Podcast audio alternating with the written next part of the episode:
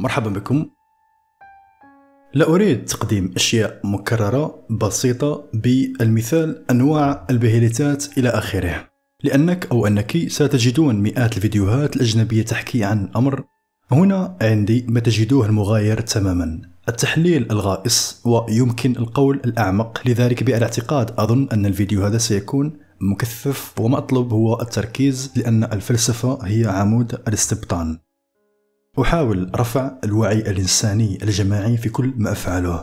أدرك أن جزءا كبيرا مما يترجم لي هو رفع وعي الذي يترجم جزئيا إلى إدراك التأثير المتنامي للقياسات القصص وشخصياتهم. كل ذلك من أجل إحداث رد فعل فينا. يساعد الجمهور على إيقاظ بعض الحواجز النفسية أو شفاء جرح نفسي أو الكشف عن حقيقة روحية مخبأة بين وفرة الظلام والتشتت في هذا العالم. هنا سأحاول تفسير أحد أسرار سلسلة بيرزيرك البهيليت على الرغم من أنني لن أعترض إذا كنت أو كنت لن تأخذوا ما أقوله بصدق تبقى القصة غير مكتملة وهذا يدفعني للتفكير في عرض التحليل. هذه ليست نظرة شاملة على البهيليتات ولكن سيكون هناك الكثير من المعلومات. البهلتات لا توجد حرفيا لكنهم طريقة خلاقة نفعية لتمثيل شيء موجود بالفعل. سيكشف هذا الفيديو تلك التوضيحات ومعناها الحرفي باستخدام محادثة فلورا في المقام الأول مع جاتس ورواية جريفيث الخاصة بالنسبة إلى الهاوية كنقاط مرجعية. مع ذلك فلنبدأ أولا بتحليل الميزات المادية للبهليت عندما ننظر إلى البهليت الغير مفعلة نلاحظ العديد من ملامح الوجه البشري التي أسيء تفسيرها أو فهمها على أنها شاكلة بيضة نواتية. على النقيض من ذلك البهليت النشطة المفعلة تظهر نواة مع نفس التفسير الخاطئ. طبعا ملامح الوجه البهليت المفعلة تعيد تنظيم نفسها من جديد إلى شيء أكثر دراية وألفة به ولكن هذا لا يعني أي من التفسير المتعارف به. لا شك فيه أن الناس لا يسيرون بالوجوه التي يرسمها بيكاسو. لديهم ذلك تعبير من البؤس معاناة خوف إلى آخره. النقطة هنا هي ولو أنها أحد الأمرين وجه طبيعي في الواقع ليس طبيعيا ولا يفعل أي شيء ليكون الجدال أيهما أقل أو أكثر. إذا كنت بشري على الأرض وشيئا ما أو شخصا ما أذاك الشخص أو الشيء يجعل وجهك يماثل للبهليت المفعلة. يمثل هذا الوجه جميع المعاناة البشرية المعبرة في شيء واحد. لذلك تمثل ضرب الحضيض أو القاع مكان تشعر وكأنك لا تستطيع الذهاب إلى ما دونه من الدناءة. إذا جاز لي أن أحاول تعميم هذا الشعور في الكلمات قد أقول هذا لا يجب أن يحدث أبدا ولكن ماذا لو لم تكن في الحضيض؟ أكانت لتنخفض. ربما يسمح لك الوصول إلى هذا المكان بالذات أن ترى المستوى التالي مكانا أدنى من الحضيض. في الواقع هذا هو ما تمثله البهلات. هو فقط عندما تصل أنت إلى القاعة فقط. تواجه خيارا لا يمكنك تجاهله بعد الآن لا يمكنك البقاء هنا. لذلك هل تريد مضيا للأسفل أو الأعلى؟ عندما نرى جريفيث يقوم بتنشيط البهليت الخاصة به بلغ بالفعل حالة الحضيض تلك. عندما نصل إلى هذه الحالة فإننا نصرخ للعالم بعامل من كل خيط لإرادتنا. وهذا الصراخ يتم الرد عليه لمستوى الشخص الذي صنع الصراخ. بعبارة أخرى إذا كنت مدفوعا بالانتباه جميع البشر لديهم قوة سحرية. بهذا النحو يسمح لنا باستدعاء كائنات أخرى لمساعدتنا أو إيذاء الآخرين. بالفعل لدينا تلك القوة ولكن إذا استخدمنا القوة هذه فعلينا أن ندرك من الذي نطالب به ونوايانا الداخلية. مع ذلك عندما تصل للقاع تصل إلى أدنى حالة من وعيك الحالي. احتمالا أنك تكون مكتئبا أو ربما تفكر في الانتحار. ربما يكون العالم هو عدوك. عندما تكون في هذه المرحلة تكون في مكان مظلم للغاية من كينونتك. لذا صراخك بكاؤك سيجذب نفس الشيء. كائنات أو كائنات سوداوية تمثل تجسيدا لكل أنواع المعاناة. دعونا نتقدم بسرعة. عندما قام جريفيث بتفعيل البهيلات أربع شياطين وصلوا لمنحه عرضا يسمح له بالتغلب على معاناته وتحقيق حلمه. الجزء المهم أن جريفيث وافق في النهاية على العرض لكن قبل قبوله مباشرة ألقى نظرة أخيرة على جاتس الشخص الوحيد الذي أحبه كصديق وفكر أجل من بين ألاف الرفاق وعشرات الآلاف من الأعداء. أنت الوحيد الذي جعلني أنسى حلمي. ما الذي يسبب معاناة؟ بوذا كان على حق لما قال أنه كان تعلقا أو تشبثا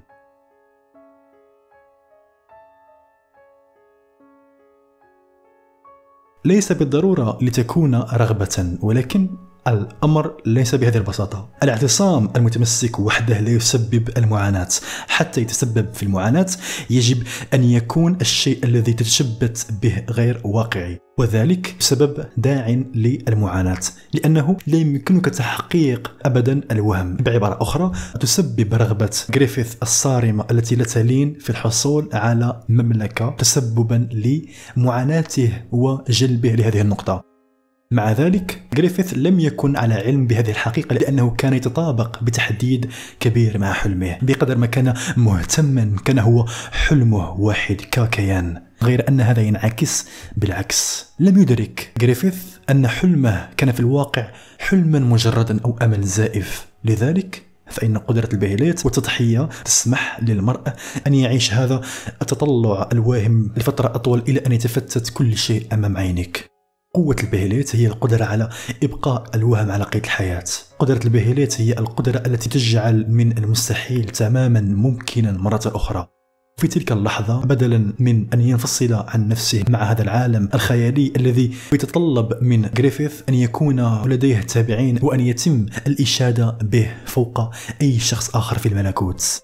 جريفيث يختار بدلا من ذلك التخلي عن جزء منه. الذي كان يساعد في شفائه من خلال الكشف عن حقيقة الذات أن الذات تريد أن يحبها أصدقاء بدلا من التابعين الذين يمثلون الهدف لترتيبها. ألا تفهم؟ أن اختيار التضحية لم يكن خيار سواء ما إذا كان إبقاء الصقور على قيد الحياة أو لا. كان اختيارا للاحتفاظ بشعور زائف معين بالذات وسواء ليس الشعور ذاته. هل سوف تترك أناك تموت أم أنك سوف تحتضنها بشكل أقوى بكل خيط من كيانك؟ جريفيث لم يتركها لذلك لم يضحي فقط بالصقور بل بنفسه أيضا. معظم الأشخاص الذين يرون الكسوف أن فرقة الصقر تحصلت على النهاية القصيرة وغريفيث تلقى من الآلة الكبرى فكرة الشر ما يريد. لكي أرى الأمر في الاتجاه المعاكس غريفيث اكتسب صفر من هذه الصفقة وخسر الكثير. لقد نسي إنسانيته.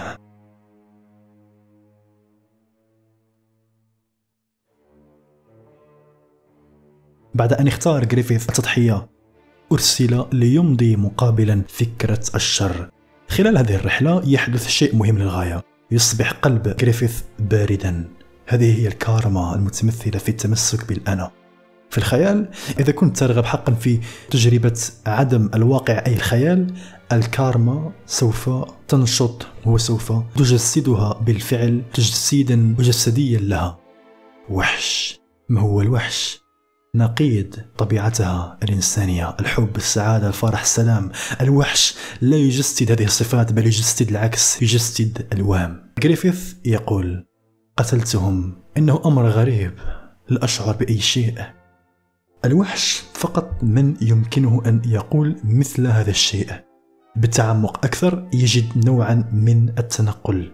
قائلا ما الذي يعنيه هذا؟ أجوبة فكرة الشر تقول بينما كنت في الظلام تعوم وجدت دمعة متبلورة في النهاية. بينما محاول مواجهة المعاناة أسفل القاع بأن تجعل شخصا يمزق نفسه القلب يتجمد. فكرة الشر وضعت الكلمات بالضبط ما فسرته؟ مع استمرار النزول نرى المزيد من هذه البلورات ونراهم يتشكلون في بهلتات فكرة الشر تواصل تفسيرها بأنهم قطرات قطرات من الأفكار التي تسربت من هذا البحر إلى الأبدي استدعاء للعالم الآخر. العبارة المستخدمة هنا على ما يظهر هي تحضير العالم الآخر أو مادة تهيئ شيئا ما للاستخدام والفعل. لذلك يمكن النظر للبهيليت كمحفز يساعد على تحقيق الغاية. عندما نذهب إلى كلمات فلورا تقول البهيليت مفتاح يربط طبقة عميقة من العالم النجمي بالعالم المادي تتيم لاستدعاء الملائكة الخمسة. مثل منارة تفعيل البهليت كما أشار أجادا فرينغ تفتح الثقب أو مسار التنين على العالم النجمي لكنها ليست أداة سفر عادية. فهي أيضا تستدعي الشياطين الذين يتوقون جميعا إلى تنفس حياة جديدة من أناك. أيضا تقول فلورا أنت تعتقد أن هذا الشيء يمكن استخدامه إذا وجدت الوسيلة فقط ولكنه ليس كذلك. بهيليتس كائن روحي.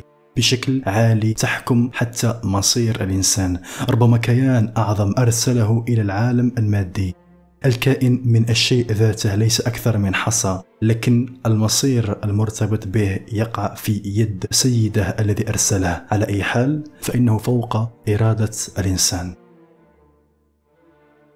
مرة أخرى نعلم بالفعل كيفية تفعيل بهيليت. لا يتم تفعيلها بأي وسيلة مادية يتم تفعيلها عبر الوسائل الانفعالية. هذا هو السبب في أنها تصل للمستوى النجمي ويمكن أيضا تسمية المستوى النجمي أيضا بالمستوى الوجداني الانفعالي. قمت بالفعل بتفسير هذا في فيديو الإرادة والمصير وغيره بتفسير الفرق بين المصير والإرادة الحرة.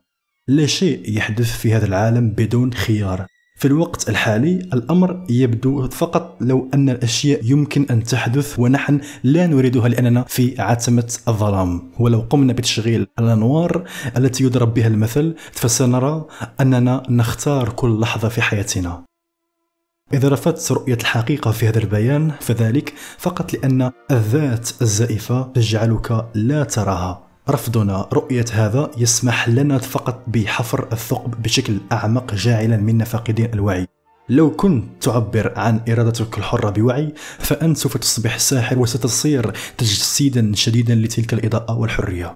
إذا عبرت عن ذلك بغير وعي فإنك تصبح وحشا وتصبح تجسيدا للقوة والخداع والظلام. كما رأينا مع غريفيث فإن البهلتات بالفعل تأتي من سيدها. فكرة الشر لكن نعلم أن فكرة الشر لديها قدرة الأشخاص فقط لأنهم يسمحون بذلك. وهنا يكمن التناقض الظاهري. أجل فكرة الشر تتحكم في المصير البشري ولكن فقط إذا كنا فاقدين الوعي. أشخاص كما ذكرت مثل لوكا وفلورا لن يفعلوا أبدا البهيلات وبهذا النحو فإن المصير ليس له الحق في تعقبهما بنفس الطريقة. وأكدت فلورات فيما بعد عندما قالت الإله يمنحنا المصير. ولكن أبناء البشر هم من يختارونه. أيضا تقول لذا ترى كل شيء حسب الإرادة. إرادتك يمكن أن تكسر ولكن عليك أن تفعل ذلك أيضا. بمجرد أن تدرك هذه الحقيقة فإنك تصبح منيعا بكل ما يرمى من العالم إليك. قول آخر لفلورا تقول إذا كانت حقا هذه البهلات ملكا لك حتى ولو كنت تريد التخلص منها فسوف تجدها عندما يحين الوقت. إذا لم تكن ملكك إذن بالرغم من إرادتك فسوف تترك يدك في مرحلة ما. هذا لإظهار حقيقة أن الكارما عندنا هي كارما خاصة بنا. وكتجسيد للإرادة. يمكنك اختيار التعبير عنها كيفما تشاء. إذا عبرت عن إرادتك بدون وعي فإنك تصنع كارما سيئة لنفسك. هذه الكارما سوف تطاردك إلى أجل غير مسمى حتى تصححها حتى تتخذ خيارا أكبر منها. هذا يعني أنه حتى تقوم بعكس هذا القرار الذي تسببه الكارما السيئة. الكارما سوف تظل تلاحقك. ألا ترى كتجسيد للإرادة؟ أنت أيضا تجسيد للاختيار. عندما تتخذ اختيارا فأنت تفعل ذلك بالضبط خلقا أو صنعا. جميع ما صنعته سيلاحقك إلى الأبد كتشبيه مماثل لامتدادات كيانك. لكن الخيارات التي يتم اتخاذها بوعي سوف تساعدك فقط على النمو. هذه الاختيارات التي يتم إجراؤها دون وعي سوف تلاحقك أيضا ولكنها سوف تكون مثل الشيطان الذي يطاردك. هل تهرب من الشيطان أم تواجهه وجها لوجه عندما تفهم أنه مجرد مظهر من مظاهر الكارما الخاصة بك؟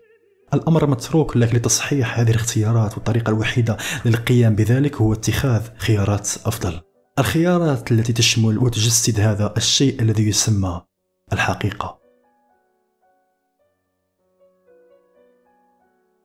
وعندما أرجع لفلورا بالقول منها من المؤكد أن تكون نفس اللحظة التي إليها يتوق المالك إلى سلطانهم أي القوة بيضة الحواري أيضا يمثل هذا بالقول للوكا ولقد رأيت أيضا بالفعل العديد مما يسميه البشر الوحوش لا المعجزات. لكي تتأكدي كان من بينهم من شاركت معهم لكن كل ما فعلته هو منحهم القوة التي ينشدونها. أجل بالفعل هذا هو بيت القصيد من البهليت إنها خدعة ليس الهدف منح القدرة. هذا هو الوهم الذي تقدمه البهليت الغاية هي أن تسبب للمستخدم مزيدا من السقوط في اللاوعي أو فقدان الوعي نحو الظلام ومزيدا من الخيال والسلب. ما الذي سوف تكسبه لو حصلت القدرة؟ ولكن فقط على حساب خسارة إنسانيتك. تصير وحش. ما الذي تكسبه لما تحصل على العالم وتفقد روحك؟ لا شيء يكتسب. طالما أنك ممتنع روحيا مع ذلك إذا كنت تتماهى مع اناك وغريفيث هو تمثيل مثالي لهذا. اختيار البهيليت يتراءى ليكون جيد ليكون حقيقي. وهذا لأنهم لا يستطيعون رؤية الصورة الكاملة لما يحدث. القدرة من القوة الحقة تكتسب فقط بالمكاسب بكلمة أخرى فإن أي معاملة على حساب الوعي لا تستحق العناء. هنا سأكشف حقيقة روحية. فقط الظلام يستمر على مستوى المعاملة. لعبة محصلتها صفر. النور يتم تمثيله باللا نهاية. على هذا لا يفقد أو يضيع أي شيء عندما يمنحون ولا يوجد شيء يمكن أن يكسبوه من كائن محدود. غريفيث اكتسب القوة في العالم المادي لكنه فقد قدرته في العوالم العليا وخاصة العالم الروحي. لم يعد بإمكانه بطول الأمد من الآن استدعاء كائنات الروحية للمساعدة أو توجيه الإرشاد حتى يقرر عكس قراره السابق الذي تطلب منها التخلي عن الحلم الخيالي والأنا المرتبطة به. من الواضح أنه كلما زاد التعرف على أناك كانت اختياراتك الأكثر تطرفا لتوصان. ذلك يرجع جزئيا إلى أنك تركب موجة زخم القوة الدافعة من الكارما الخاصة بك بدلا من إدراك الأمر هذا غير مستدام.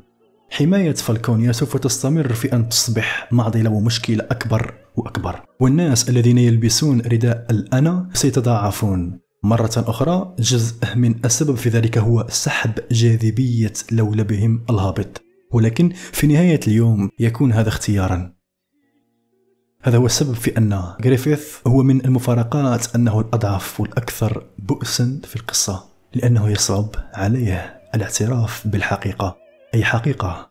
حقيقة إنسانيته.